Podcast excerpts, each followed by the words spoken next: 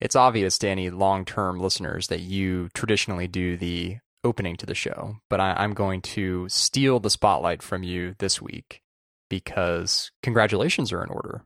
And I know that you're you're too humble to to bring this up on your own, so I'm going to proactively do it here at the start. So c- congratulations on the uh, the half marathon that you completed this weekend. Oh, thanks. Moving on. But I I already did one last year. Like this wasn't my first one. I know, but it's still it's still very much an accomplishment. It's not though. it was it was it was slower than last time by like 35 seconds a mile. I didn't anticipate much of the hills. I'm in worse shape than I was. Well, you Uh, last so let me so let me stop you there. So you're correct me if I'm wrong, but I think the other half marathon you did was the giant race, right? No, that was my first 10k, and then I did the Berkeley half marathon uh, last fall. Okay, it was the Berkeley half marathon. And so then- I'm not I'm not familiar with that course, but I, I'm presuming that this San Francisco half that you did was more hilly than the Berkeley one. Uh, most definitely, and then that that was ill advised. So uh, so it's a little unfair to compare time between those two two events. Well, hill, no. hills make a big difference. Well, no, but you're supposed to in life. You're supposed to do consistently better at everything, unless we're thinking about democracy. So, yeah, yeah, we kind of peaked with with the last guy. Um, Still, I'm still kind of still kind of thinking about that idea that maybe we peaked with the introduction of the first iPhone. yeah, I think what's his name is wrong about that. Uh, who's the guy? Yeah, Nate's wrong about that. We peaked when we um when we invented uh Glad press and seal. Hmm. Are you familiar with what that is? I don't. I don't think so. That that's not just a. You're not talking about just a Ziploc bag. No, Google this real quick. So we'll we'll So get back to the running thing. So hit me. Yeah, hit me again here. So this is the So Glade. Glad, no, not Glad, not Glade. This is not an air freshener. This is not a Febreze type situation. This is Glad Press and Seal. So just G L A D, no E. Yes. Do you you go to Target? You go to Safeway? You know these things exist. Glad. And I'm sorry. What, what was the phrase again? Some, something See, Press and seal. press press and seal. Okay. Is this? Do I need to turn safe search on or anything? Or You should you should live life on the edge. What's the president does probably doesn't leave safe search on. mm, Doesn't leave autocorrect on either. Um, so this is uh, this is like uh, plastic wrap or um, cellophane wrap, except it has this special like adhesive compound where you can just press it against like the bowl or the plate or whatever, and it's it forms this nice airtight seal. So I would argue that Nate is wrong that this is the crowning achievement of um, of American engineering. so this was invented post original iPhone. No, it's probably uh, invented before, but I think the iPhone gets too much credit as being a great invention. Because everything they Hmm. did, BlackBerry did beforehand, and they did it better. Hmm. Sorry, I'm Let's let, let's let's come back to that. I'm in a foul mood today, so I'm I'm just being antagonistic for the for, yeah. So anyway, no, uh, but I, actually, when was press and seal invented? Damn. Well, Amazon typically, so we'll, we'll put the Amazon page in the notes, and they they'll typically somewhere in the description here call out like when it was first available on Amazon, which I guess doesn't necessarily indicate when it was invented, but um, well, they don't they don't have the date on this one. Press So- and press and seal was invented in 2002. Okay, well then you know maybe Nate's statement isn't isn't incorrect then. Yeah.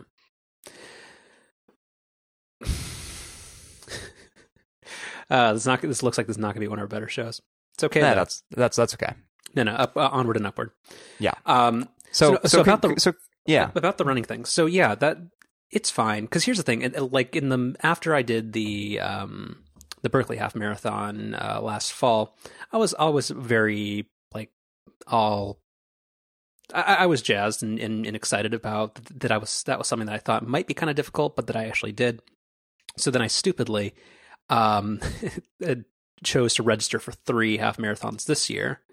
So I had the one I just did. I have the Giant Race half marathon, which comes up at the end of next month, and then the Berkeley half marathon again. Uh, so that that was ill advised because I didn't uh, really keep up my training pace or any of that kind of stuff. Because you know, after the election, I think the the country kind of gets to take a, a mulligan on the, the first two quarters of the year. Um, yeah, but anyway, and also it feels like it doesn't feel like an accomplishment. Like I kind of feel like I have to do a full one because uh, Americans don't do things halfway. So I don't I don't know, man. But the thing is, like, it was it was really unpleasant this year. Like after like I I yeah, I did not feel like I could continue going after after mile thirteen. It's kind of a bummer, but it's okay. I think you're underselling what a difficult route that is. I mean the the hills there are are pretty tough. And that that does take a lot out of you. So well, I'm looking at know. the the Strava elevation map thing, and it kind of it it's not. Anyway, th- there, I've I've got some work to do and some and some improvement to do. well, okay. I I try I try to congratulate you. and I'll I'll I'll stick to my congratulations. I really appreciate it. That's a very kind thing you did. But um, yeah, just I don't know. Kind of, kind of, you feel like you always want to do better than you did the last time. Well, run this event next year and post a better time. Or even even coming up sooner, post a better time at this Berkeley one. Well, but the giant one, I'm I assume I have to do a better one just because it's it's all flat. So if I don't, that's just a personal failure on myself. Yeah, okay. I'll, I'll agree with that. If I if if I if I have a slower time uh, next month, then the show's over.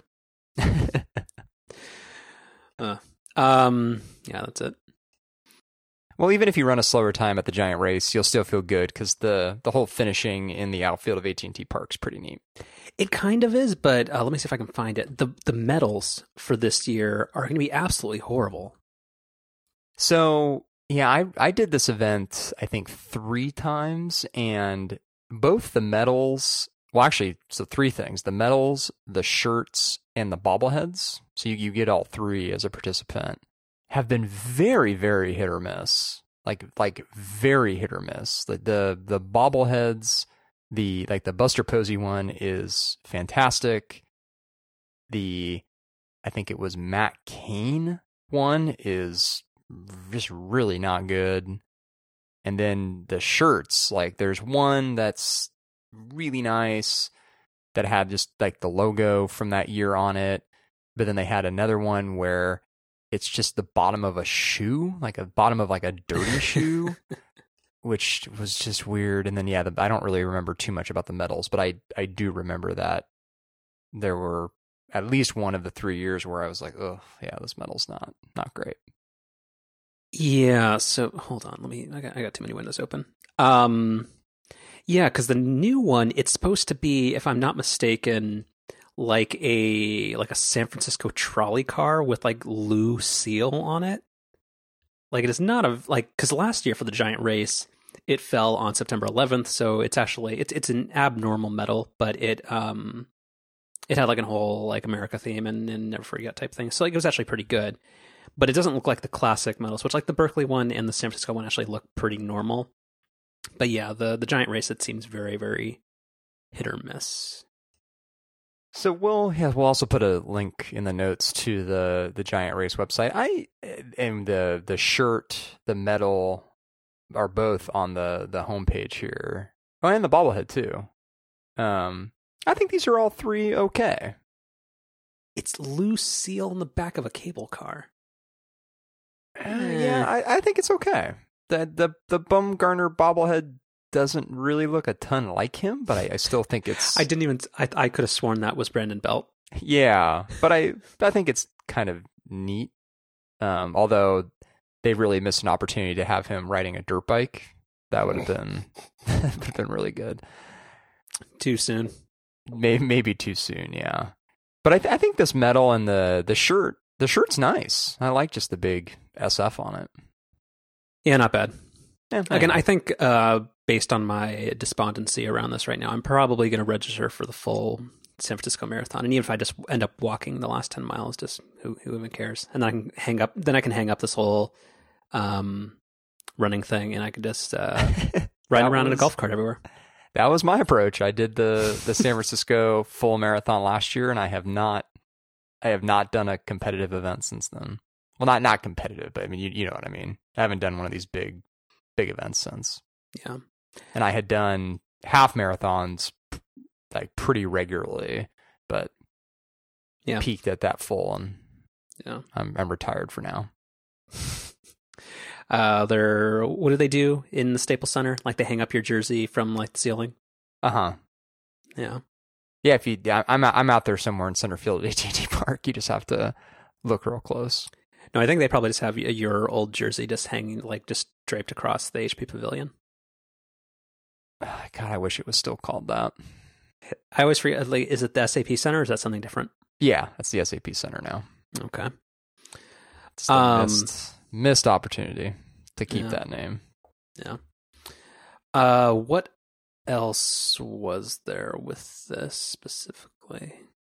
Because I wasn't Uh, well, planning. you had you had a lot of a lot of good pictures. Um, oh I yeah, people can, people can look it up on the Instagram. Yeah, that was actually kind of fun. So I think what I what I definitely remember doing the SF marathon last year was people's signs were fantastic. Like that was a a constant little boost going through the course. People just had just the best signs. And I, I definitely liked I guess this was like at the finish line after you were done. So it was something along the lines of run now, mimosas later or something. Mhm. That that sign was like was made for you. Yeah, it's pretty good. Um, and there were a lot of good dogs on the course too, which is kind of nice. Yeah. Yeah. Good times. Um, so yeah, we'll figure it out. Uh, last year I ended up with 400 total miles run, and this year, again, I'm just gonna blame it all on Trump. Um, it's uh, it's the end of July, and I'm at 112 miles. So, I, I think uh, the results were based off what I put into it, which was not much. Yeah. Yeah. Turns out practice does in fact make perfect, as as you're famous for saying. hmm Okay, enough about that. Um, what else was there? Let me get back on my OmniOutliner. Any sort of follow up, follow out, follow in. Yeah, there's a, there's a lot of it. So actually, I one thing. Well, well, I, I assume we'll dip into the politics later, so we'll get we'll get to this. One thing I have been wondering about because I've been feeling a little restless, and probably that prob- part of that is probably the mediocre marathon results. Um, I want to know. This is kind of a technology topic, more of like a lifestyle topic, but what do you what do you have a strong preference for like your travel gear? Like I, every time I hear the um the ads for the away suitcase, I always feel like I should replace my 15 year old um, carry on that I haven't ever upgraded or replaced. Like, do you do you have any go to travel gear? Do you have a suitcase you like? Uh, and where where are your favorite um, like mini vacation places to go?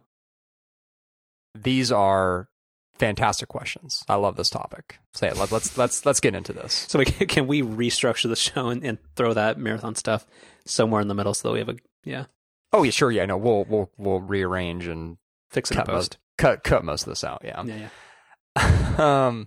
yeah. Insert your new co-host. I hear uh, Spicer's free.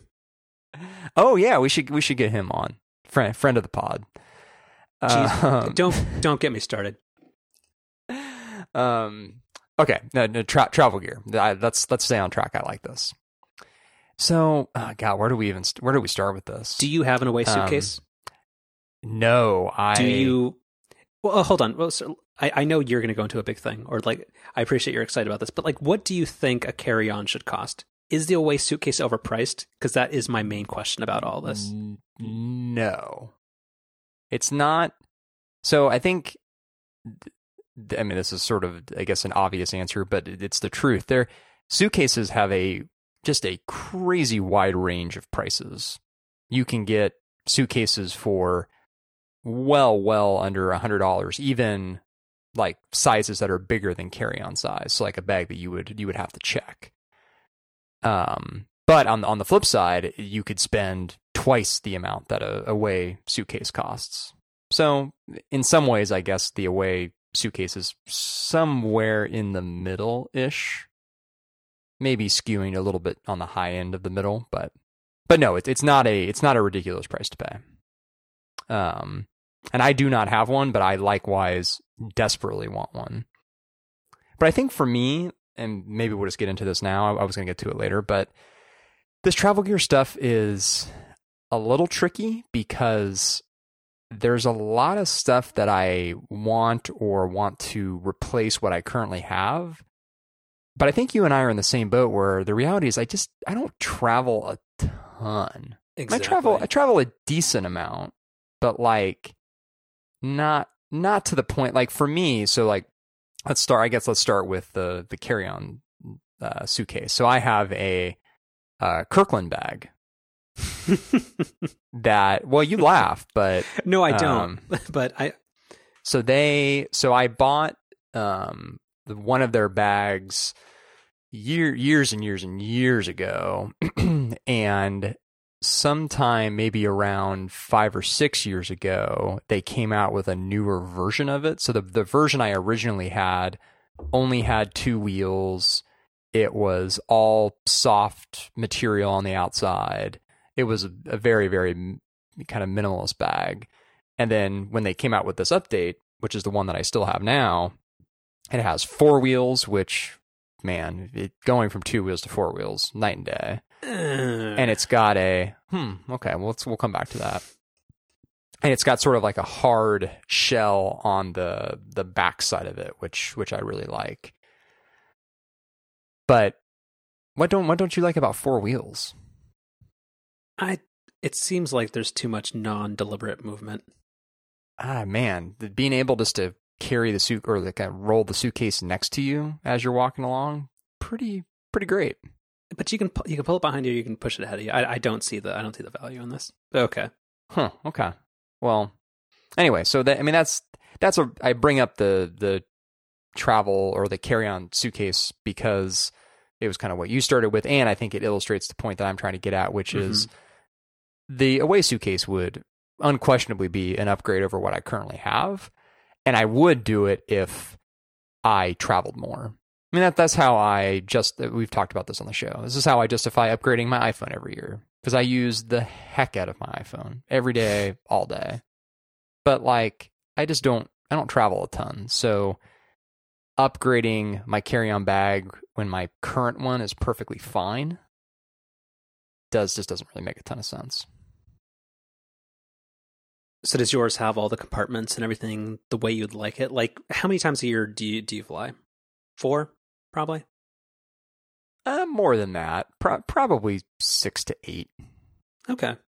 So it's, it's so you don't you currently don't think it's worth it for something that you use every other month. No, Okay. I don't think so. Hmm. Because I, I do really like that Kirkland bag. Um, it's yeah, it, it has just about all the compartments you would want. Um, Do they still sell it? I don't know. Yeah, it's a good. I how, they how might much was it? If you had to ballpark it. like a hundred dollars, I think. Hmm. Um, Yeah, that's a good price. Yeah. Um, and you know, like, I mean, so you know, a couple of the features on like the the away suitcase, which are both really appealing, which is the built-in laundry bag and the built-in USB charger. Again, super cool, but like the reality is, I I bought a travel laundry bag for like seven dollars on Amazon at some point a couple years ago, and I already have a USB battery pack and I don't consider it to be all that burdensome just to pull it out of my backpack and charge stuff. So, The nice part is that it has a separate shoe compartment. um I well, I mean, I guess so my the the bag that I have, this Kirkland bag, has a a separate compartment from the main compartment that you could very easily put shoes in. Hmm. I guess I don't know exactly how that compares to the away suitcase, but um And then, but anyway, so so I guess maybe enough with carry on luggage unless unless you had something else. Uh, no, that was mainly it. But also, do you remember? Um, do any of their podcast advertisements have discount codes, or is it all probably just like expedited shipping? Because I don't remember. I don't think they've sponsored anything in a while. So I think yeah, no, I think typically I think shipping is free um for all orders and I think the code that like upgrade uses is like $20 off, something like that. Uh, that sounds about right. Yeah. The red one looks nice. Yeah, oh yeah, no, and if I if I did one. get Mm. if I did get one of these um I would not get just a straight like black or gray. I I would probably get like green or something. Let's see, does the code upgrade work? It does. Oh, you got twenty bucks off. Okay, good call. Yeah, yeah. Um.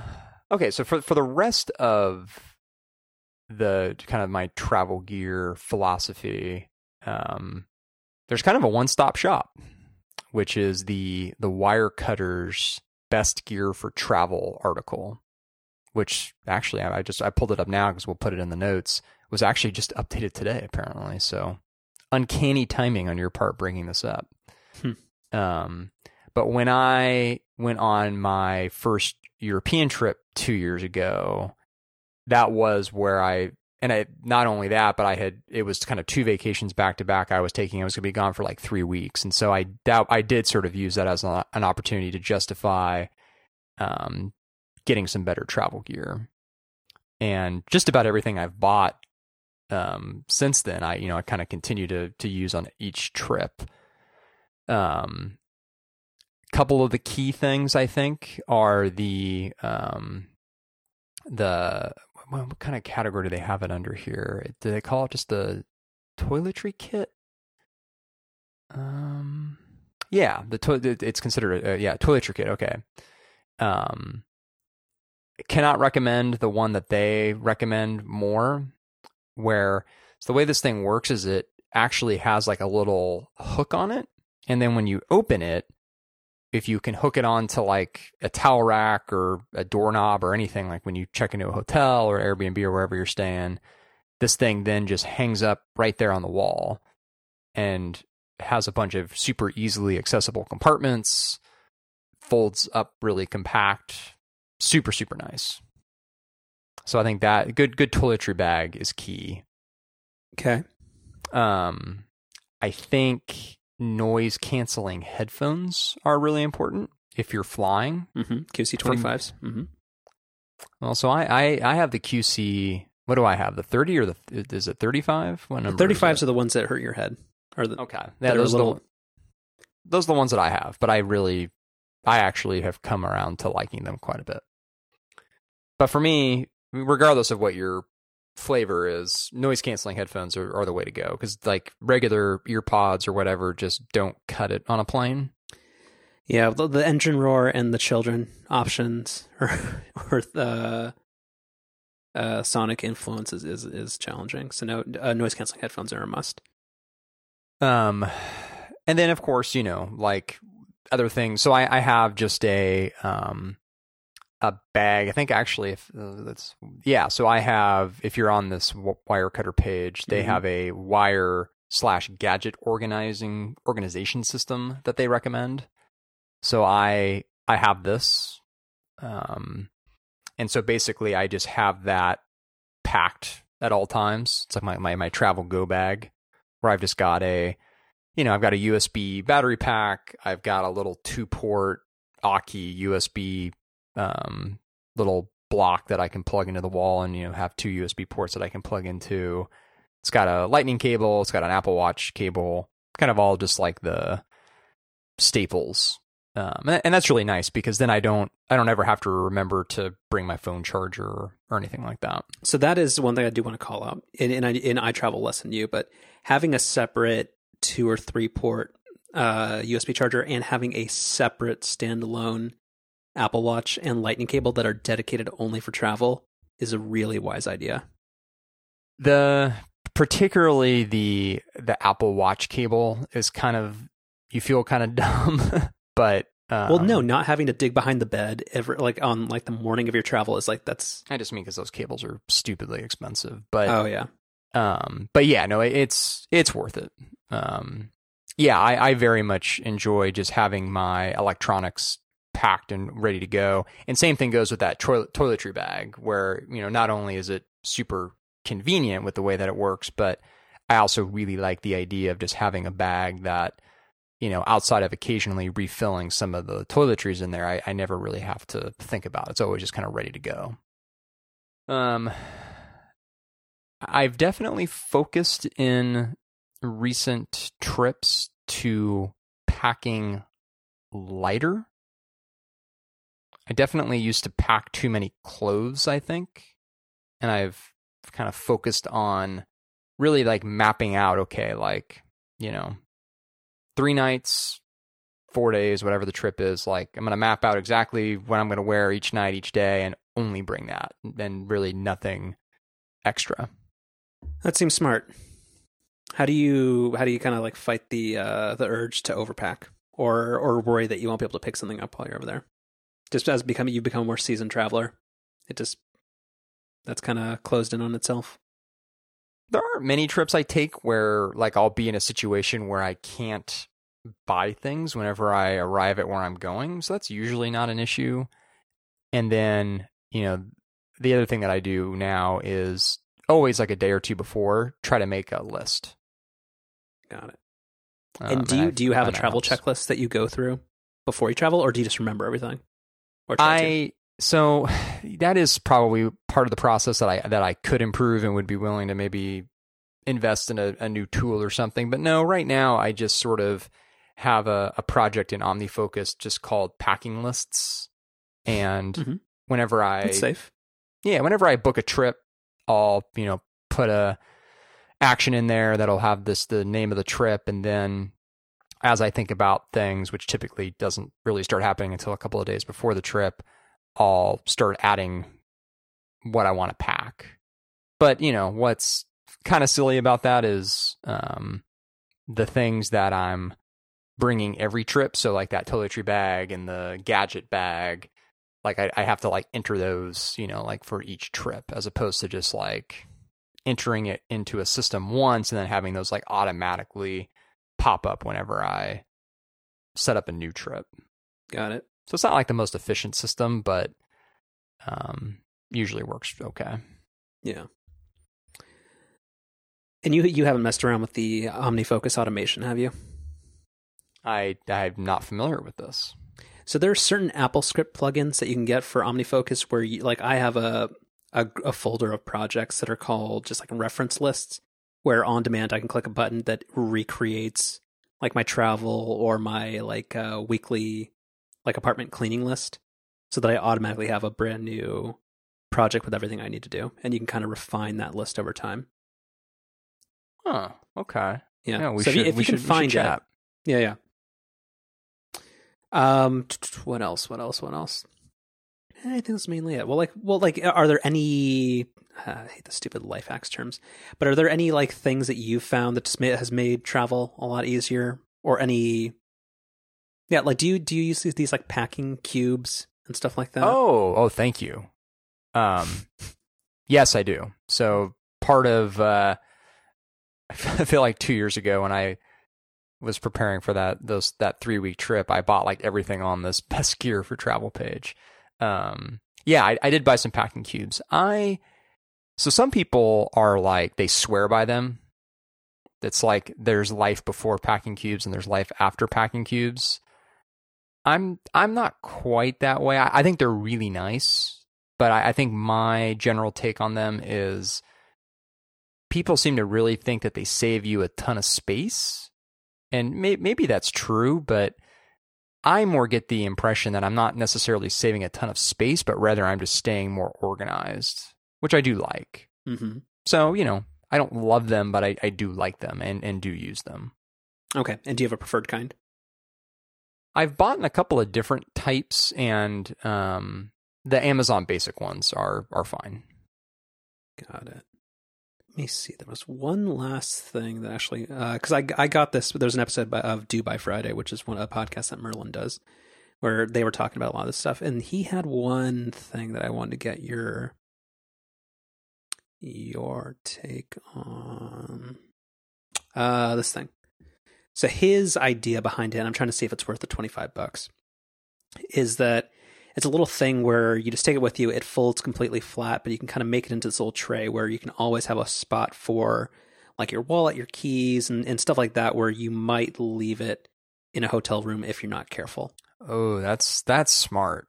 So it's the thing is it's it's beyond impulse buy territory, but it seems to make sense because if yeah, it folds completely flat, and every time I travel, I'm always because one like as people know from the show, I, I I'm nuts, but like I, I will walk around a hotel room like four times trying to think like oh, shit what am i forgetting like what random like did i leave like my mobile hotspot somewhere do, do i have like stray usb cables placed like do i have Do I have my keys to get back at my house? Like, what am I leaving behind? And this seems like this would help with that. Yeah, I, I like this a lot. Yeah. Hmm. Okay. Yeah, I'll th- think about this. Okay.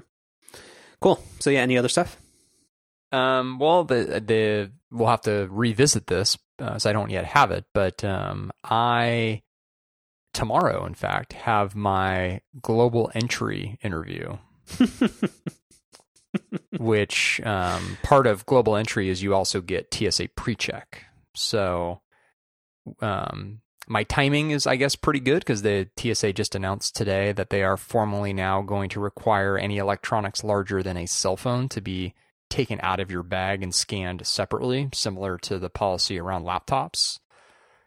Um, and that that will not apply to TSA PreCheck members. So, yeah, I keep debating on that just because, um, yeah, I, I have had TSA PreCheck for the past year, but like global entry, since Chase waives the cost of it, it feels like redundant to uh, do it within a year, but I probably should. Yeah, I mean that was sort of I kind of held out even on the idea of pre-check for a while because I the cost and also just because it seemed like a huge pain in the ass to do. But well, it has to um, be less of a pain in the ass than taking off your shoes and. Well, I mean, yeah, and so ultimately, you know, like yeah, Chase reimburses the cost, so it didn't cost me anything, and because of, it's the internet, and of course there is. So normally, when you go to sign up for an interview, it'll be like months and months and months away like global entry is even harder to get than TSA PreCheck is. And there is a um, Twitter account that some bot that somebody set up that audit that tweets out when um, new appointments become available because people are like canceling all the time. And so I, I was following that account. That? Uh, yeah, well, we'll we'll put that in the notes. Um, and uh, I followed that account and was able to get an inter- uh, interview slot like two weeks after I, I signed up or something like that. Do you worry that one of the questions will be Have you ever had a podcast where you've said negative things about the president? I do worry a little bit about that, but, um, you know, if that comes up, then then so be it. Oh, good times. Okay, cool. So I'm probably going to get the away suitcase and then because you you've reassured me that it's not a horrible deal, which is most of what I wanted to know. No, no, no, no. You can spend you can spend a lot less than that, but you can also spend a lot more than that. Yeah. It seems like that it's that way with everything. Like it seems like it's really tough unless you know about things to know if you're getting screwed on price. Because like in, in the age of Amazon and all these cheap cheap goods flowing from Asia, like you can never really know if something is like what the good sweet spot is for quality and value. Because there's stuff that's always crazy overpriced in that like faux luxury market and then there's also the stuff that's just like super cheap crap that's going to fall apart in two seconds. So, yeah, well so I, I, part of what you can tell yourself at least this is how i would justify buying an away suitcase is that thing's also going to last you forever. So and jason endorses it so he, he he's he's he's no he's, he's he's bought two of them i think. Yeah and and uh, Mike uh, Mike has one, and he says it's probably covered in stickers. Although, well, okay, I, that's not that's not entirely fair because it, it's is, a valid strategy. Because yeah, yeah, yeah. But that is the, the, the one the one criticism I might have of that that Kirkland bag is so I mean it is a carry on bag, so usually I carry it on with me, but you know occasionally there'll be a need to check it, and it is it's a pretty generic looking bag. It's just black and gray, so it's sometimes it's a little hard to spot when it's coming through baggage claim. So that's where like having a, a different colored bag would be kind of nice. Yeah, I think I'll maybe I'll throw the relay sticker on it. Yeah, okay, yeah, that that'd be all right. And Away has one of those new, like you know the the Casper style. Use it for like we have an extended return policy type thing. Yeah. Mm-hmm. Yep. Yeah. Okay. All right. Yeah, well, I saw I saw one um, kind of in the wild for the first time recently. I thought I would have seen one before, but just in the last trip I took, I saw one for the first time, and it's pretty pretty sharp. Nice. Was the person wearing an upgrade T-shirt? I did not did not notice. No. Okay. Uh, cool. All right. Well, thank you for the insight, and uh, I will take some of that back. And uh, yeah, would kind of kind of just highly recommend that that Wirecutter page. That's that's got just about everything you need. My only issue is that I feel like I would probably buy a bunch of stuff I don't actually need. Cuz like Well, yeah, that's that's you got it's where you got to be careful. yeah. Is there a way that I can like make you like it's like an expense report or where you're the approver on all stuff where you can be like, no, you don't actually need that, or no, there's a cheaper version of this. Stop wasting the company's money. There there's there's there's probably some value in you and I kind of doing that for each other. Again, old Carlos is is dead, uh, except for something we'll talk about later. um, cause stupid Dave Zatz. Um, I'll show you a thing offline because we're going to talk about it next week because it's not going to arrive yet. But I hate when people post stuff on Twitter of like uh, of like some new product or some way they're using something, and they're like, "Oh, this this is actually pretty great, and I should do the same thing." So there's something related to the Echo that I think you'll probably end up buying if I link you to it. So I'll wait until the show's over. Okay. Um, okay, cool. And then the last part of that question was, um, uh, like, do you have any like go to places, like where you like you, like, do you have any do you have any short like not visiting family, but just like you need to to get away, like stop places? Like, do you have any cities you like? Uh, oh yeah, that that's a good question too. Um, love Sonoma. Big big. No, sorry, Sonoma. but like sorry, outside of California, because now I'm somebody who Oh. who loves like if I if I need to get out, I'll go to Santa Cruz or Monterey or Santa Barbara or um that kind of thing, but out out of state. Um. Uh, well, I mean, Las Vegas is like the only place that I All right, Like- never mind. I, I regret I asked. It, like. Like if you're asking about a place that I go to regularly out of state, Or like, have you had any places like like uh, let- let's say uh Portland, Seattle, Salt Lake City, like any any place like uh not on the East Coast? Any places you like? oh, I, th- I thought I thought this was like a, a regular go to spot. Well, no, because I assume that's always just going to be like San Diego or Orange County or places where you have family or, Okay. or reason to go. I see. Um, Austin's fantastic. I've been there twice and have really enjoyed it. That's a super super fun city. Okay, but isn't Austin like just hot Portland? Kind of. um, I mean, so the first time I went was in September, and yes, it was like 110 degrees with 90% humidity. Yeah, you're not Um, selling it. You're, you should not be on the Well, tourism but the, board. the, the second time I went was in October, and the the weather was much more pleasant. Okay, what is there to do there other than barbecue? Which sounds like a hell of a reason to go. Yeah, the food the food is fantastic. So that that is a big reason to go. Um, you know, Sixth Street is is a lot of fun. Um, it's you know it you got to know what you're getting yourself into. I would take a guess and say that you might not enjoy it quite as much. I have no Um, idea what that actually is. So give me give me a quick read on it. It's a well. So I, I the first time I went to Austin, I, the way it was was like I went to Austin in September, and then I had gone to New Orleans just two months prior to that, and so it was kind of like a good point of comparison. And the best way that I would describe Sixth Street is a less crazy version of Bourbon Street. Like there's there's definitely a lot of comparisons you could make, but it's it's not it's not as crazy as Bourbon Street is. Um, Yeah, I think enough said. well, but but but an area you would really enjoy is it's called Rainy Street, and this is um, an area that it's a it's a bunch of bars and kind of lounges, much quieter, much more laid back than Sixth Street. And what's neat is that all of the bars are old homes, so they're they're all like converted houses. So there's like there's like a super modern one. There's like one that almost looks like a haunted house. There's like it's all kinds of like really cool buildings. Um, and yeah, that that that would be that would be more your jam, and that that was certainly more more of what I was into when I was there. Is Austin still a Lyft only city? Not that that would discourage me in any way, but I want a, a random So the T yeah, word the, related to part. the first time I went, Uber was definitely there, but the second time I went, yeah, I I don't think Uber was there. Got we it. I rented a car the second time I was there though, so I didn't I didn't really pay as close of attention. okay, cool. Good to know. Have you been to Portland or Seattle before? Seattle, yes. Portland, no. Got it. Uh, definitely, def- Portland's definitely on the list though.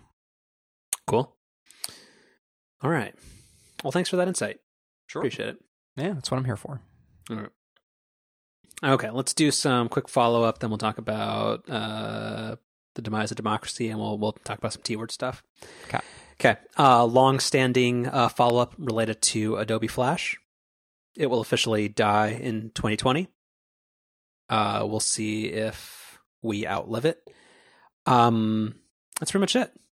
Yeah, I'm surprised that Adobe is actually going to like ultimately say that they won't be supporting it after a certain period of time. Like I assume it would have been one of those things that's just like uh perpetual vulnerability for software, kind of like Java will be for like the next two decades. Mm. It's uh, it's it's one of those things that it's just it's it's amazing to think back just a handful of years ago to when people were just When the iPhone perplexed. was doomed. Yeah, yeah, they were perplexed that the iPhone didn't have Flash, and it's it's it's incredible where we are now compared to where we were then. Well, the thing is, I think like that wasn't necessarily a wrong idea. Like, because the problem is that like people thought that like Apple just wasn't supporting it out of spite, and that it just wasn't like wasn't. It was just like a completely elective thing. But then when they saw the way that Adobe tried to shoehorn Flash on Android, and they saw how slow and horribly it just didn't mesh with a, a touchscreen environment. Where just even if you tried really hard to support it and you didn't think that like this isn't the future, it was also just a really crappy experience. Period. So I think it was kind of like a twofold uh, knockout or like death punch or whatever it is. So anyway, Flash is dying very soon. Uh, other minor uh, follow up. Did you see that picture I sent you of Amazon? Apparently now takes pictures when they deliver your packages. I did. So what what's your read on that? Is that only if it's delivered by an Amazon direct person? I, I assume it would have to be. So I I don't know. I I I guess I'd have to go back and look, but I don't think that I've ever had this happen to me. Um Well, what percentage of your packages do you do you say are UPS versus Amazon Logistics or whatever the hell it's called? seems like it's more and more Amazon logistics. Yeah. Um but yeah, I don't I, I because because we're in an apartment building, maybe it's a little different, but uh, yeah, I just don't I don't think I've had this pop up on my account. Um Seems And I- interesting though.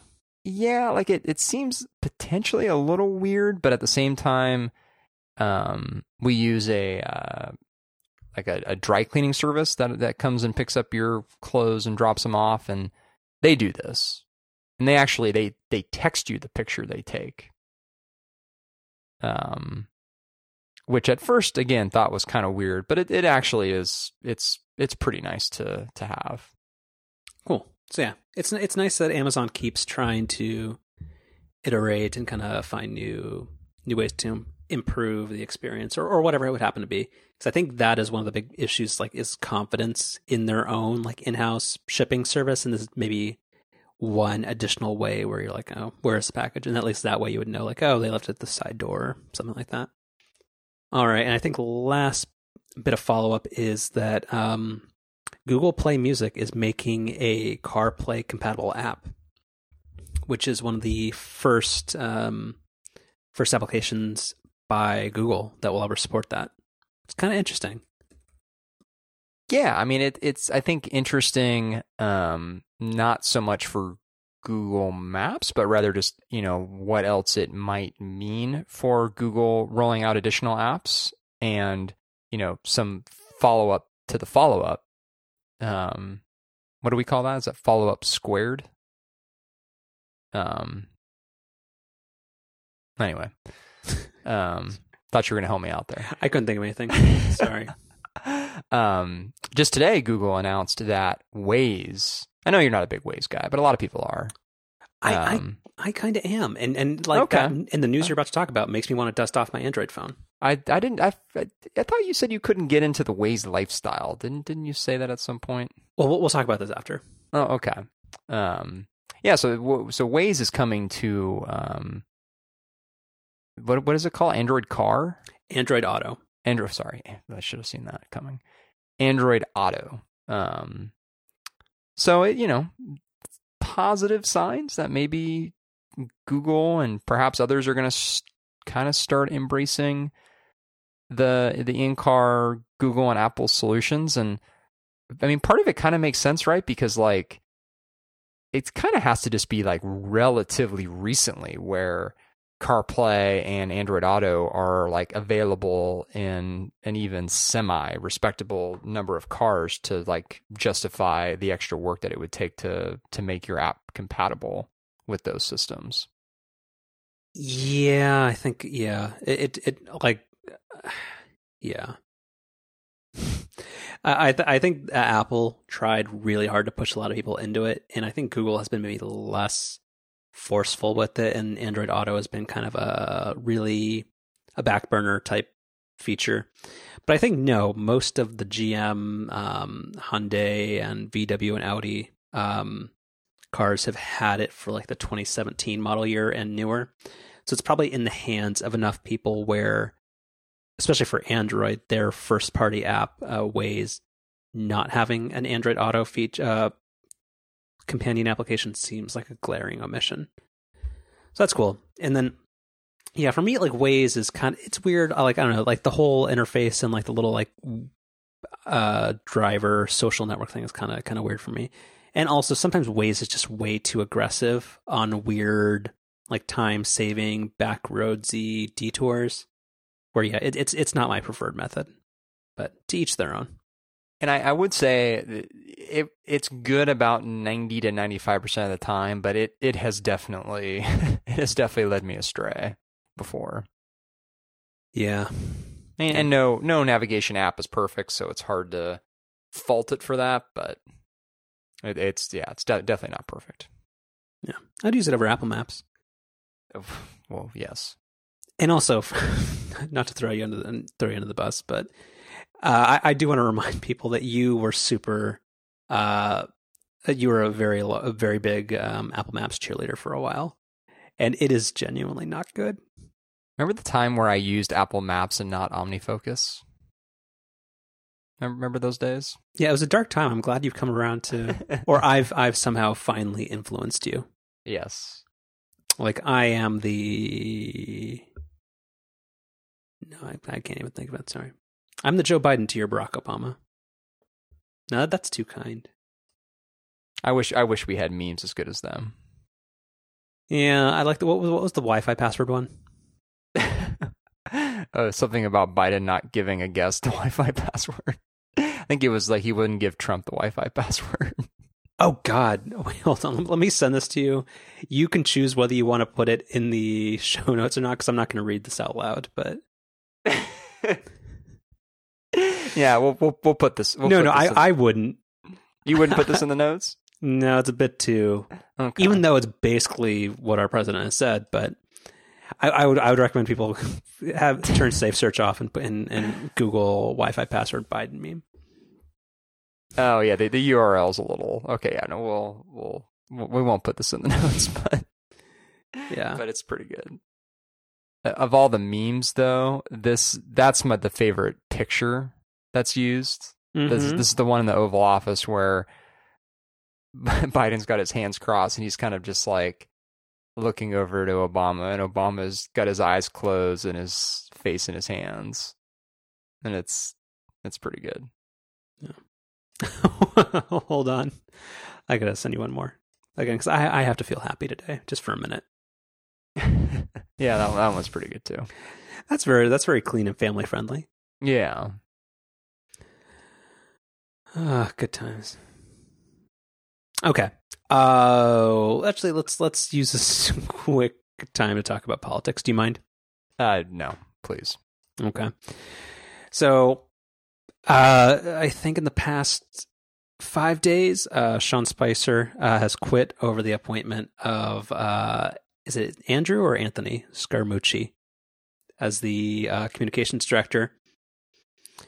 Uh, our president has uh, decided to make sure we know that he is a very devout Christian. Uh, transgender people are banned from the military now, apparently. Uh, and John McCain rushed back from uh, receiving expert medical treatment to help uh, facilitate the repeal of healthcare for up to 26 million Americans. So I'm, I'm going to make a, a joke about this, but then I'm going to get serious about it for a second. Okay. So don't don't forget about his beleaguered attorney general.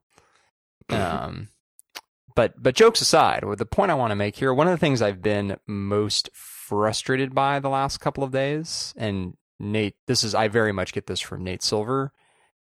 The media has just done a horrific job of covering the session stuff and versus covering the healthcare stuff. Like if, you, if you've been paying attention the last 48 hours regularly, the president's tweets and comments about Sessions have been what's been at the top of the page or on the bottom scroll on cable news.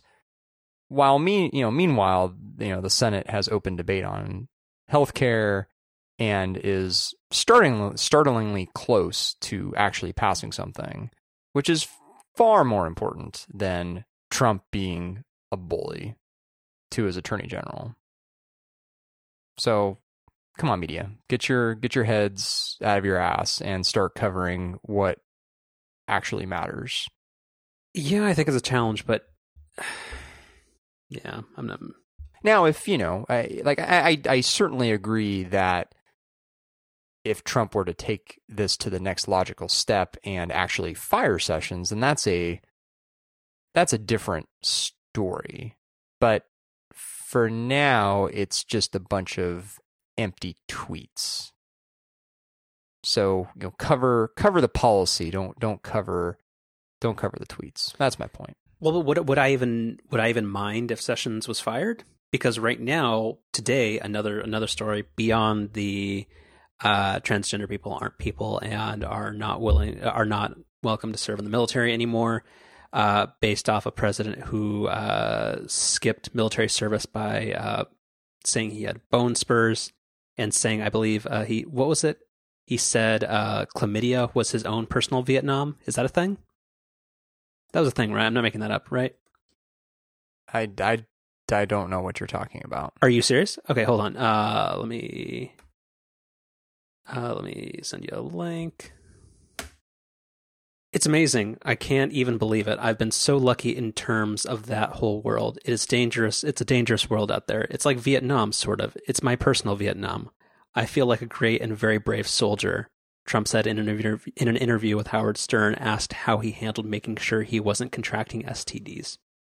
Dear Lord. I'm sorry, I thought that one was super widespread, but um, yeah, maybe it was, and I've just tried to block it out. Yeah, what a piece of shit. So, yeah, so then we have Jeff Sessions or, or the uh, Department of Justice or what, whatever the um, now arguing that the um, Civil Rights Act does not apply to uh, uh, gay individuals for employment protection. So that's good. So I actually wouldn't mind if Session was, was Sessions was removed. Well, I, I'm yeah, I'm no fan of Sessions. I guess I mean it more in the context that Trump would do something along the lines of firing Sessions, make a recess, re, recess appointment of a new attorney general who would then either impede or shut down the Mueller investigation. Mm-hmm. That then that's that's the story, but but for now, let's focus on healthcare. So, what do you think would actually happen if he um, fired Mueller? Well, I, I sent you that um, Nate Silver article this morning, and maybe we'll we'll put that in the notes as well. Um, and that's sort of sort of what he talks through, which is that it seems like that, or if the investigation continues and ultimately finds something, um, that's going to be the you know that's going to be the million dollar question is kind of like what's the what's the red line Well, specifically, I, I want to know what is, eh, yeah, what is the red line with Republicans where they will eventually like. I just want to know, like, when is enough enough? Because I assume there's probably maybe twenty percent of elected officials are just as fringy and like just don't care and believe a lot of what he says, or or think that he's a means to an end to get what they want done. But for everybody else, like what when when does it stop? Because this this has been a, a particularly bad week, and I I just I'm I'm kind of losing it. You haven't already lost it? No, I was holding it together for a while. um, I just don't fucking know anymore. Um, no. All right. Do you want to talk about some fun stuff though? Uh, let's do it. Re- sorry, related to politics. Is is there fun stuff anymore? The only good part about this, so one, I, I really, I do want SNL to come back because I want Melissa McCarthy to do one final thing. With with oh, she. I think I think she will. they have to, Yeah. but also, um, the Wall Street Journal story about the stolen mini fridge is, ki- um, kind of the best thing. Let me uh, hold on. Let me. Where is it? I need a fast internet connection. Um, This is the uh the headline is uh well this is actually this is a let's try to find the so I have the I have the original up here. So the um, the title from the Wall Street Journal: Sean Spicer faced a myriad of obstacles during the dramatic uh, dramatic dramatic White House rise and fall. So we have uh, the lead of the story is less than a month into his new job, White House press secretary Sean Spicer needed to keep his food and drink cold. So he wanted a mini fridge. He dispatched a top aide to a nearby executive office building where junior research employees are crammed into a room surviving on lean cuisine, frozen lunches. Mr. Spicer wants your icebox, the aide said. According to people familiar with the incidents, incident, they refused to give it. Later that evening, Spicer was seen traveling across the White House lawn with a mini fridge. So, as usual, and I don't know how to link to this or how to search for it because it, it is very difficult to uh, to to search for Darth's photoshops. Not to fault him for it, but I wish they were somehow tagged because it's really it's it's it's tough to find right. because I can't just type Spicer Bush Darth uh, White House lawn into into Twitter and it or, and it bring me the thing I want. When he like he he he direct messages people so frequently that his yeah, his account's difficult to look back on the history of. Yeah, he's doing the Lord's work, so I can't complain. But Right. but it's pretty good. That's been the only fun part of this week amidst a whole mess of everything. Um, and then uh, Scaramucci, the new comms director, uh, deleted a whole bunch of uh, anti-Trump tweets out of transparency. Um, this week, which is pretty great. And then let me, there's one last thing. Because you know, once you once you delete Twitter posts, they're gone forever. Nobody nobody can ever access them again. That's a great great thing about the internet. And the last thing I'm going to share is a uh, in an interview with uh, Christian Broadcasting Network. Uh, someone asked Donald Trump, uh, "Who is God to you?" So his direct answer was, "Well, I say God is the ultimate. You know, you look at this. Here we are on the Pacific Ocean. How did I ever own this? I bought it 15 years ago. I made one of the great deals they say ever. I have no mortgage on it, as I will certify and represent to you." and I was able to buy this and make a great deal. That's what I want to do for the country make great deals. We have to. We have to bring it back. But God is the ultimate.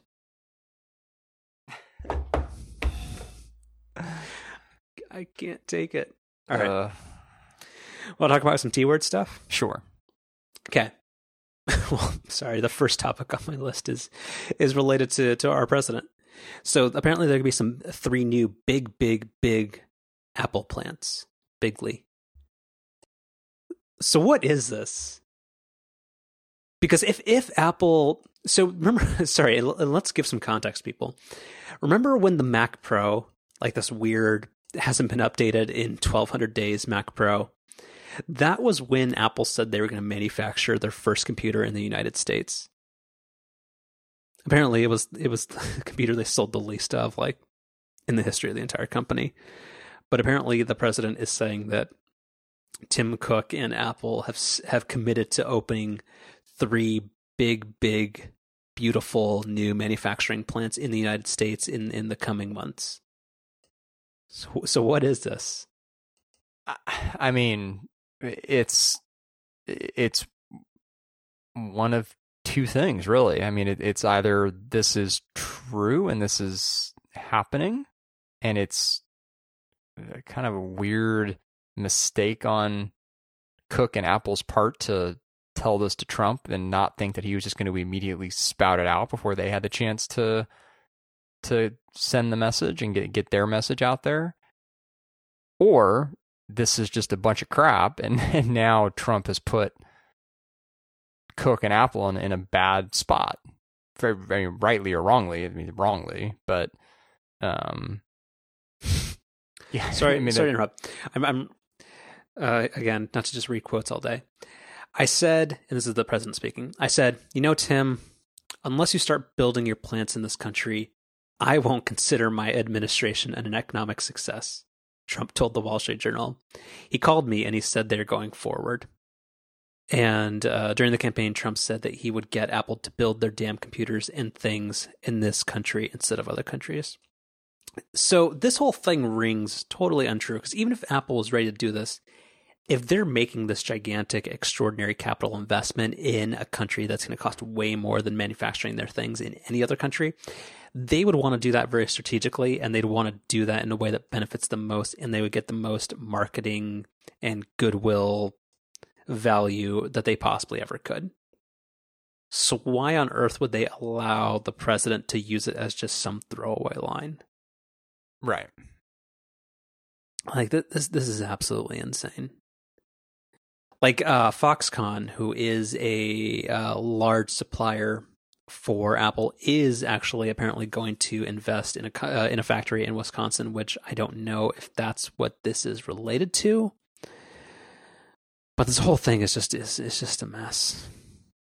And, and Twitter has been having a field day over just um, like MG Siegler and a few others have done some pretty good jokes about just kind of what what, what types of uh, potted house plants Apple right. is going to be uh, investing in in the United States. They might they might put them in hot Portland. Who knows?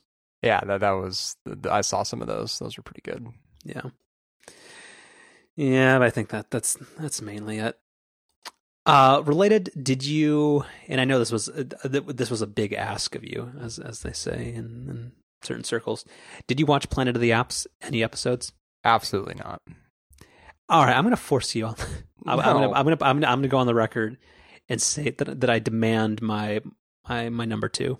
The only the only thing worse than my TV debt is my podcast debt.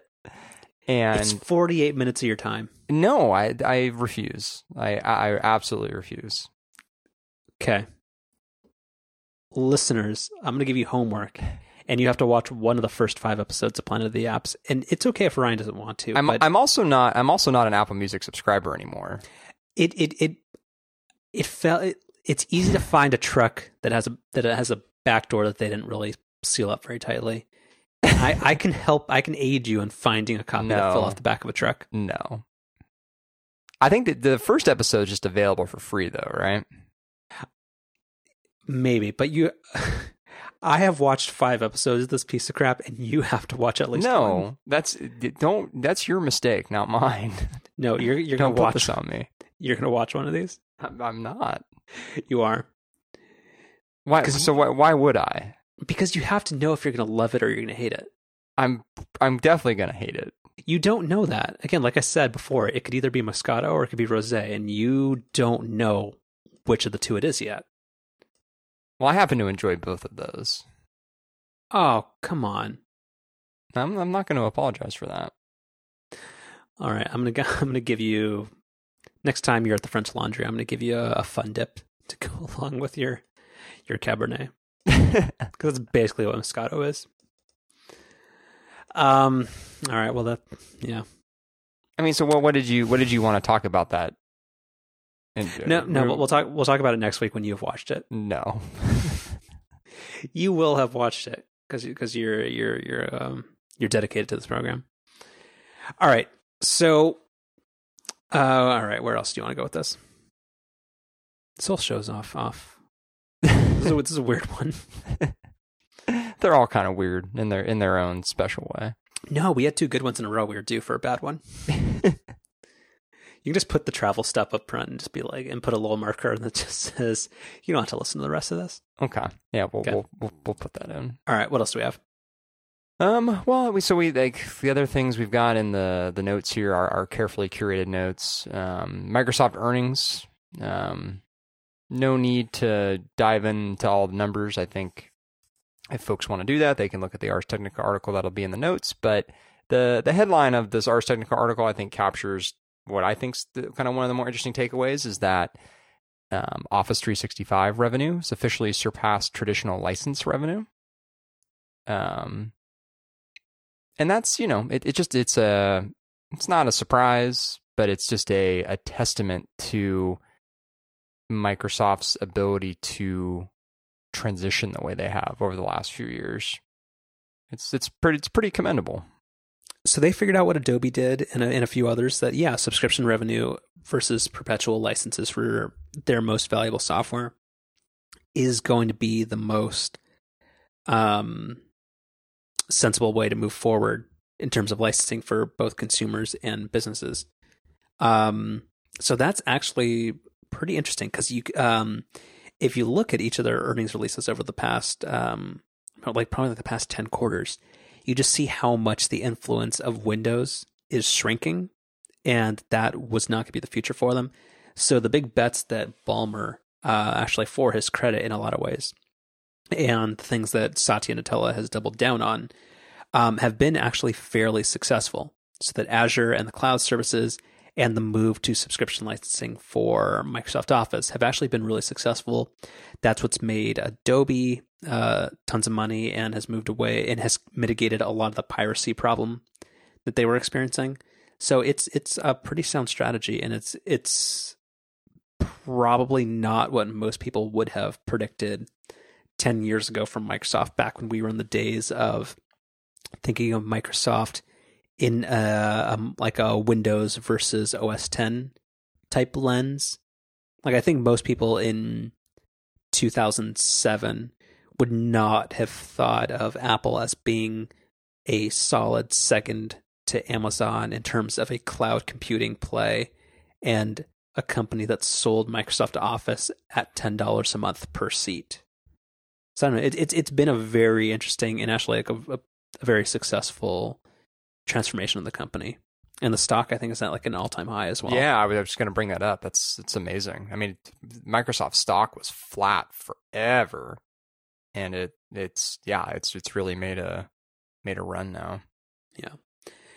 And then a couple like tangentially related things. Uh, Windows Phone is finally dead, and apparently, uh, uh, a columnist from Bloomberg uh, made made the case or, or or highlighted the data that uh, keeping Windows Phone alive for another year actually led to like a an overall tax benefit that made the existence of of that platform worthwhile to them, which is interesting and sad and weird, but kind of cool. Um, and then what were the other bright spots? Is Surface is is Surface an overall net positive for them right now? So Surface was was up. Um, trying to find the exact numbers. Um, uh, no, sorry. So sur- oh, that's that's what this was. Sur- Surface revenues were down compared to last quarter, but only by two percent. So Surface revenue is falling less rapidly.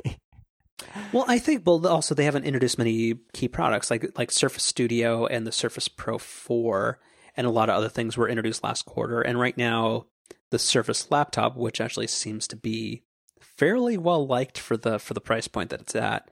I don't know, like I think that's not too bad since we're not in a big computer buying season like this is the back to school season so next quarter might be more indicative for that type of of how successful that is. Well, the point the point that's made here is the Surface Pro and the Surface Laptop were only available for the last two weeks of the quarter that was being Yeah.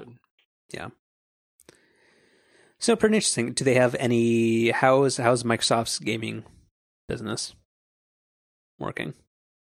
Um, I don't know if you have the data available, but like the the Xbox One S and just like the Xbox uh, One generation in general has struggled behind PlayStation, and they're not having the like the gangbusters quarter that Nintendo just had with like 150 percent revenue growth with just impossible demand for the Nintendo Switch. Also, the Ars Technica article doesn't really go into profits much with the gaming segment here, but they say that gaming revenue was up three percent with an 11% increase in Xbox software and services revenue, and Xbox Live monthly active users was also up to 53 million. Wow. That's more than I would have expected. I mean, it's what the I think it it's it continues to be the story of this generation is coming into this generation. Everybody kind of thought that home consoles were dead and that this was going to be kind of the last big um, release for console hardware, and I think the opposite's been true. I mean, the consoles are more popular than they've ever been, which is evidenced by the fact that even though Microsoft is sort of objectively second to Sony in this generation, they're still doing really well. Yeah. And is do you is Nintendo code yeah, is Nintendo going to catch up with Switch demand anytime soon? Yeah, they say they're they're trying, but um but we'll see. And I know this is probably an unfair question to ask, but like do you think any of it is artificial scarcity or do you think they're literally pumping out consoles as quickly as they humanly can? I I I think they're probably pumping out consoles as quickly as they can. Got it. Okay. Uh, actually, on that, this this probably seems like a logical place to start. Um, did you read some of the new articles about um, like there was this Christopher Nolan thing related to Netflix? Like, kind of there's there's a couple of stories about kind of a new media. So did you did you see the Netflix thing? I did. Um, so his his case was so Christopher Nolan is is a is a movie director uh, who made the Batman movies and a couple, and he made that Dunkirk movie. Is that right? That that's the the most recent one. Yeah. Yeah, but he did make the Batman movies, right? Yes. Okay. So he was saying that like he's he's been approached in in the past, and he will not work with Netflix mainly because he is committed to the idea that theatrical releases and big screen movie experiences are too critical to be relegated to smartphones, tablets, and small screens. Is that kind of the gist of it? Right. Yeah. Do you do you think that's a a dated and uh, on the way out opinion, or do you think there's some merit to that? I think it's a it's a dated, out of date opinion. Hmm. Interesting. I disagree. Okay. I mean, I'm not a uh, never ever going to be a fan of industries and people losing their jobs. So if you know if the theaters are closing as a result of more movies going straight to Netflix or whatever the case might be, skipping traditional movie theaters in some way, and people and theaters close and people lose their jobs as a result of that, never going to cheer that or want that. But I mean, this this is one of those cases where this just sort of seems like inevitably the way that technology and consumer behavior is going. And it kind of seems like any effort to the contrary is just trying to slow down an inevitable change.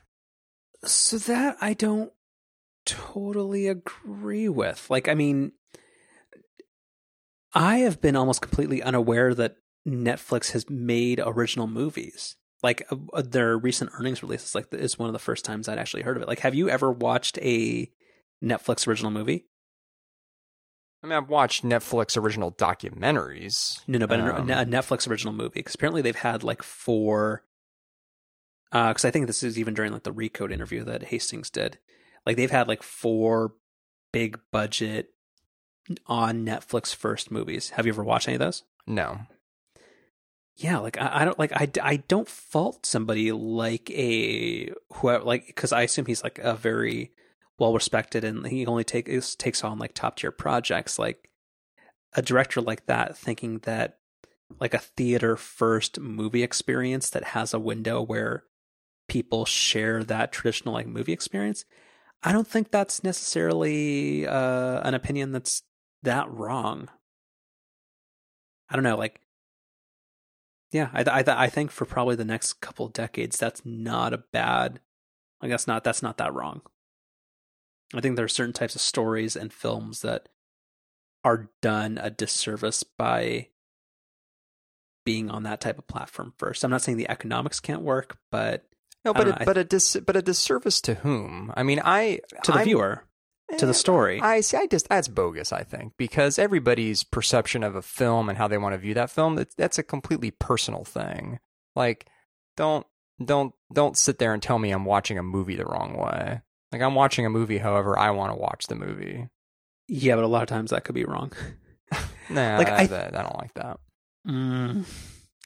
And, and do, don't, do I mean don't don't get me wrong. Like I I fully intend on watching Dunkirk, which is Nolan's current movie, in the 70 millimeter IMAX showing that they have here at the Metreon in San Francisco. Like, I, I definitely want to and intend on doing that. But, like, I'm not going to sit there and tell somebody, like, oh, well, if you waited to watch it on your HDTV at home, like, you, you did it wrong.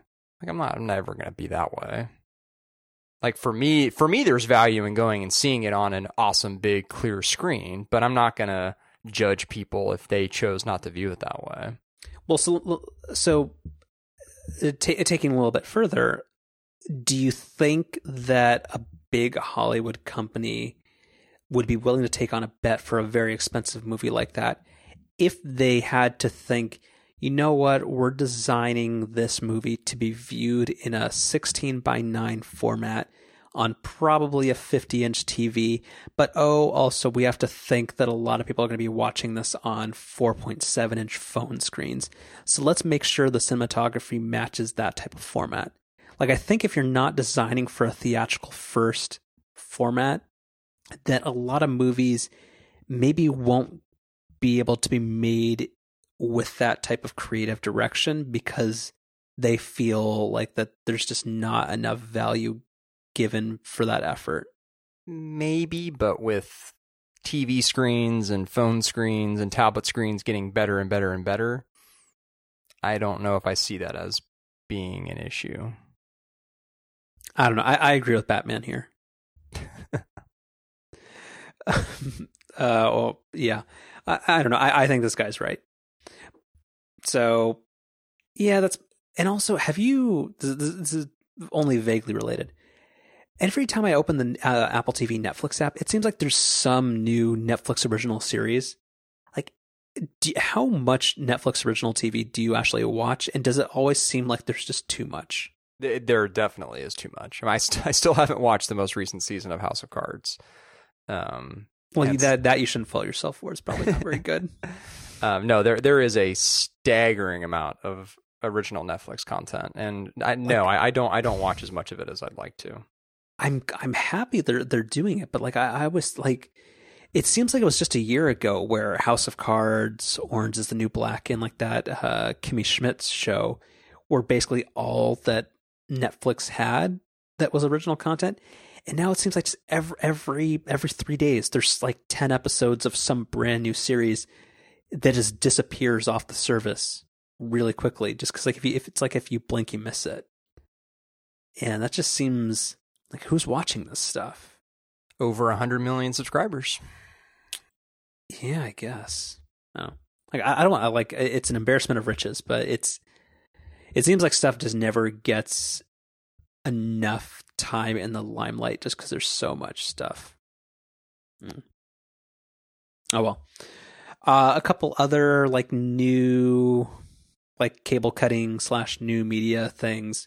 Uh, you had a thing in here about split screen advertising. I think this was like a, an, either like a Bill Simmons or MG Siegler, uh, uh, like golf thing.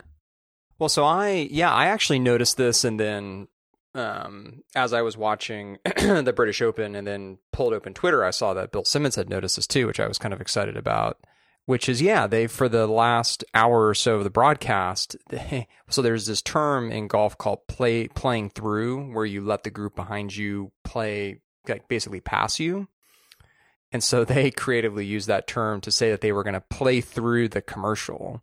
And what that meant was they were, instead of just completely cutting away from the broadcast, they were going to put the broadcast on the right hand side of the screen and then show ads on the left hand side of the screen.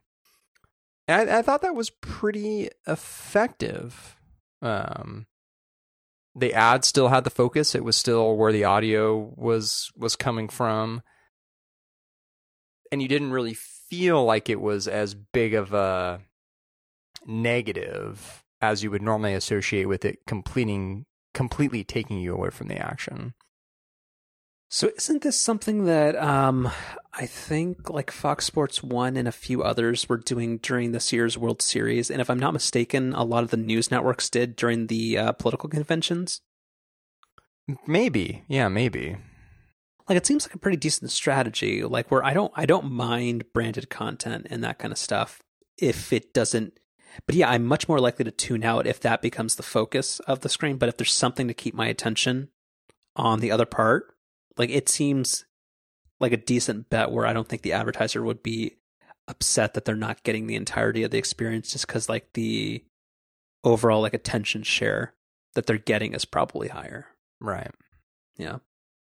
Seems smart. Yeah, I thought I thought it was super effective. I liked it a lot. Yeah. Uh on that note, did you listen I listened to this I think yesterday. Uh because again, every once in a while I'll rediscover the Bill Simmons podcast, and I'm like, oh, this is pretty good. Did you listen to the episode he had about the history and future of ESPN? I did. That was really good. It was. Like this guy, like every time he does an episode where he doesn't talk about sports itself, but the business of sports, like I wish there was some type of alternate feed where he cut out all the ones where he talks to Joe House or Cousin Sal or whatever. All those these my, weird those names. are my two favorites. Uh, everyone like I try to comb through and be like, when, when is he not talking about the NBA, so that I can listen to this. But yeah, those uh, yeah. I wish there was an alternate feed where it was just like we're talking about the industry or we're talking about we're talking to like a celebrity about something. Those are the absolute best. Like he he's he's fantastic. But that particular episode about uh, ESPN with uh, the guy who wrote the book about it, and who was the other person? Do you remember?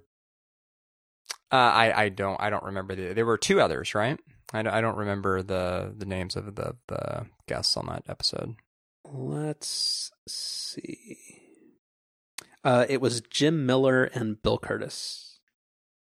Yeah, but no, that was a very very good episode talking about how ESPN negotiated the rights to tons and tons of very very expensive sports content uh, content partnership deals because they felt the pressure from like Fox Sports One because Fox was giving it uh, like a lot of like a big try once again, and ESPN like in 2013 and 2014 just felt absolutely invincible because they were just printing money hand over fist, and then they really didn't have a grasp on the idea that cord cutting was actually company uh, happening, and then just kind of out of nowhere uh, things are where they are, where it's no longer the crown jewel of Disney, and that they're actually having to make some hard decisions about staffing and who they're keeping on.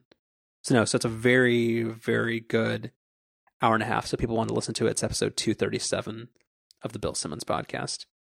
Yeah, I'm trying to figure out how to to link to this in the notes, and they don't uh, they don't don't make this don't make it easy to link to individual episodes. But we'll at the very least we'll we'll link to the podcast page here. By the time this is live, you will have figured it out. um. Okay. Uh. Before we get to the end of this, actually, so can I give you an update? I don't think we ever talked about this on the show, but um. Yeah, this is all over the place today.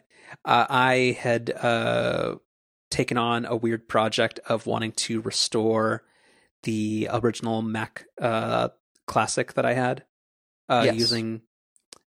Yeah, like I, I'd Google in the, uh, I'd Googled in the past how to restore like yellowed plastics on electronics, um, over time, and there's been a lot of YouTube tutorials and stuff that's like, oh yeah, you can totally do this really easily.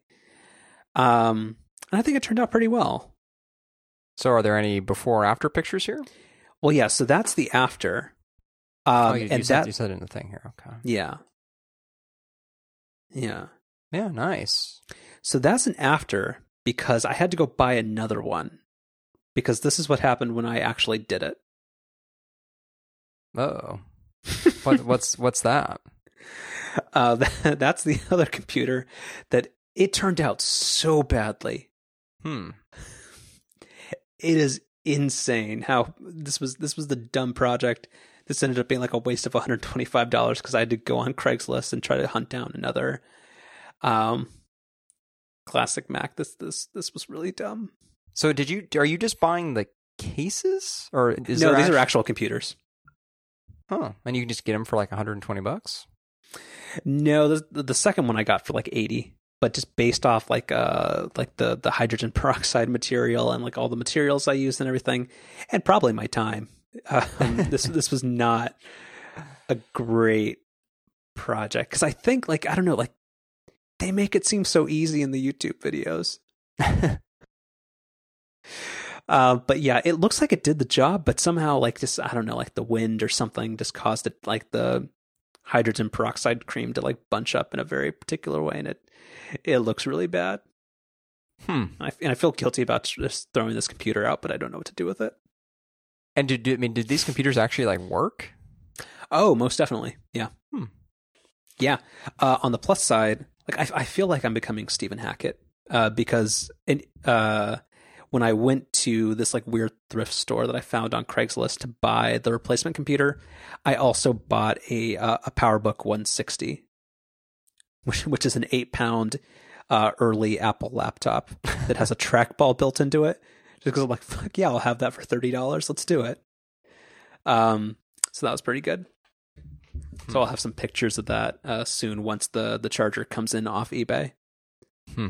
So I kind of feel like a degenerate gambler right now because I'm stuck in this weird um, thing of of just trolling eBay and and and thrift stores for old Mac computers. I really want to find a 12 inch PowerBook that's in decent shape that's not too expensive, which is the best computer that Apple ever made, besides the iMac 5K. I'm sure I'm sure it could be had. Yeah. Have you bought a 5K iMac yet? No. You're gonna get on that soon, right? Mm, probably not. Hmm. Okay. All right. To round this out, what was the thing that you had uh, about the 4K Apple TV that we, we ended up skipping last week? So I've got a theory running with with Apple Apple TV where you know Apple every time they introduce a new product they want to have a story they want to have partnerships. And I think logically where Apple TV is going to go is some kind of 4K model. And the story to tell around that is hey we know that 4K content's been sort of hard to come by. Now we're going to come out with this Apple 4K TV box and we're going to have all this new 4K content for you. And I've always thought most the most logical partner for Apple in that endeavor would be Disney. And Disney sort of has famously not been releasing any of their even current movies in 4K or Ultra HD as you would say. Even on Blu-ray? Well they re- but that's Blu-ray is just 1080p. Well, Blu-ray can be 4K, can it? The, well, that's a that's a UHD disc, which is the Blu-ray format, but which requires a special type of Blu-ray player or a new, newer type of Blu-ray player. But it's not like physically a different type of disc. It's just a higher res video on that disc. Right. Got it. Okay. Um, but that has changed now with um, Guardians of the Galaxy 2 and then one other Disney movie. I can't remember the second one, but they just in the last week or two have announced that those are going to be released in um, UHD format, which to me um, kind of signals that Disney's starting to ramp up this 4K effort. And I think that's a sign that probably this fall we're going to see a 4K Apple TV along with an announcement of a bunch of Disney content, fingers crossed, hopefully the Star Wars movies that are going to be released in 4K for the first time. So, what makes you think that is the case? Based off kind of the track record that Apple has with being with with perhaps to put it uh, bluntly, half-assing their Apple TV efforts. Like, what makes you think that Apple or that Disney would kind of put valuable content on the line for something that Apple's doing? I I think you're being too cynical. I mean, the the iTunes Store is still a huge way that people watch content at home, and releasing your content first on on the iTunes Store is a, a very sound strategy. Hmm.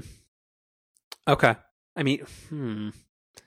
You think adoption because like, but well, that's the thing. Like this, whatever new, refreshed, in this new Apple TV that's allegedly 4K that would have access to this exclusive content. Do you think that accompanies the new iPhone at the September event? Yes. Okay, so you think Apple that Disney thinks Apple's going to sell enough of these to make an exclusive release worthwhile? Well, I think it'll be temporarily exclusive. Hmm. Or could be we're coming out with all this 4K content on iTunes and we'll also be, you know, releasing some of these movies on disc as well. Okay. And do you think going away from the Disney thing at all, like you will remember that you had kind of a, a long story and an arduous task of getting your Xbox One, was it, to play nicely with your 4K TV? Mm-hmm. So do you think Apple somehow has cracked this in a way that like the compatibility concerns won't really be there and that this won't be that much of a, just a mess for customers to sort out? No. Or do you think it probably? So you think it's going to be mean, how just would, as crappy? how how would they? I don't know, but nor like isn't that Apple Apple thing? can't control what the port HDMI ports on TVs can do. Well, isn't that the reason why Apple has felt that they can continue to ship a 1080p product two years late versus like 4K TVs that have existed for a very long time? When Roku has been doing 4K and, and Chromecast and all the others have been doing 4K? I think that's been more about just general numbers of 4K TVs sold as opposed to some kind of technical hurdles. So you don't think they're going to make any advancements in ease of use? I don't all? I don't think they can. Do you think the new 4K Apple TV does HDR? Yes. Okay. Doesn't and that kind of compounds the difficulties with 4K and, and the TV linking, right? Uh well yeah. Yeah. Yeah. I'm not trying to be negative, but like it just yeah, it's it's it's a mess and I don't know, like I feel like Apple always they try to sell the story that they're decomplexifying what everybody else makes so hard. And since the, uh, Gene Munster never got his way with the television set, like I don't think they have control over that and that part of the equation, which means it's still gonna be difficult. Which means I like that story isn't there, or if they or if it is that story, it doesn't ring true. All right, picks of the week. Yeah, All right. You first, me first. uh, I'll do it first. I don't think I've made this a pick of the week before, but uh, I'm gonna say Mac of all trades. which is a okay. website that um, that I've sold to twice so far. That will buy back your Mac desktop or laptop for a very, very, very reasonable price. That's hassle free. They prepay the shipping, give you a, a, a pretty pretty fair deal, and will cut you a check uh, a day after they receive it. And um, yeah, wholly endorse them. And I've I had two pain free transactions with them. Uh, very good. Yeah, we'll we'll put a link to this in the notes. Um, yeah, that seems like a, a good service. Yeah. And you have a very controversial pick. yeah, controversial for you, I guess. Um, so, as longtime listeners will know, I am a, a big fan of the app Streaks. And uh, just, I guess, I thought this was today, but I guess it was yesterday. Uh, Streaks 3 is now out. and it's its biggest uh, upgrade, which I think was previously your biggest point of contention, was that up to this point you could only have six tasks. Now you can have 12, double the number of tasks. um, you can now have negative tasks. So, whereas obviously you know, a task normally you would associate with you having to do something, whereas negative tasks, it's you not doing something. So it's kind of like breaking bad habits is sort of the way that they frame it. Um, there's a bunch of new statistics and a new sharing screen. There's new reminder options. You can pause your tasks if you're like on vacation or something. Uh, much improved Apple Watch app. I can attest to that. The Apple Watch app is way more responsive than it used to be. Um, and a all new redesigned setting screen. And I kind of buried the lead here. It offers the ability to change the home screen icon which not enough apps are taking advantage of. Shame on more apps not taking advantage of this. But they've got like 20 plus different color options for the home screen app, which is great. All all apps should have this now. Okay, so a couple questions. Negative tasks. You really couldn't have that before? Well, I mean, because I mean, you could have you, phrased you, it. You you could no, you you could you you you would frame it where if if at the end of the day you remembered, yes, I did not do this thing today. I can check this off. But now the behavior is by default, you start the day with that task being checked off. And then if at any point during the day you do whatever habit you're trying to get out of, you then uncheck it. Hmm. So it's, it, it's a it's a change of behavior, but they get you to the same place. Got it. Yeah, Streaks has always been a really, really good looking and well designed. Like and like it's it's it's a fun app to use, but it just seems uh, tricky that um, yeah, it used to be limited to only six. Now Six it's, tasks. now it's twelve.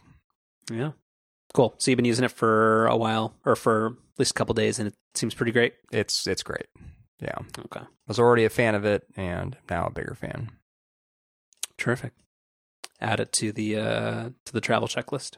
That's right.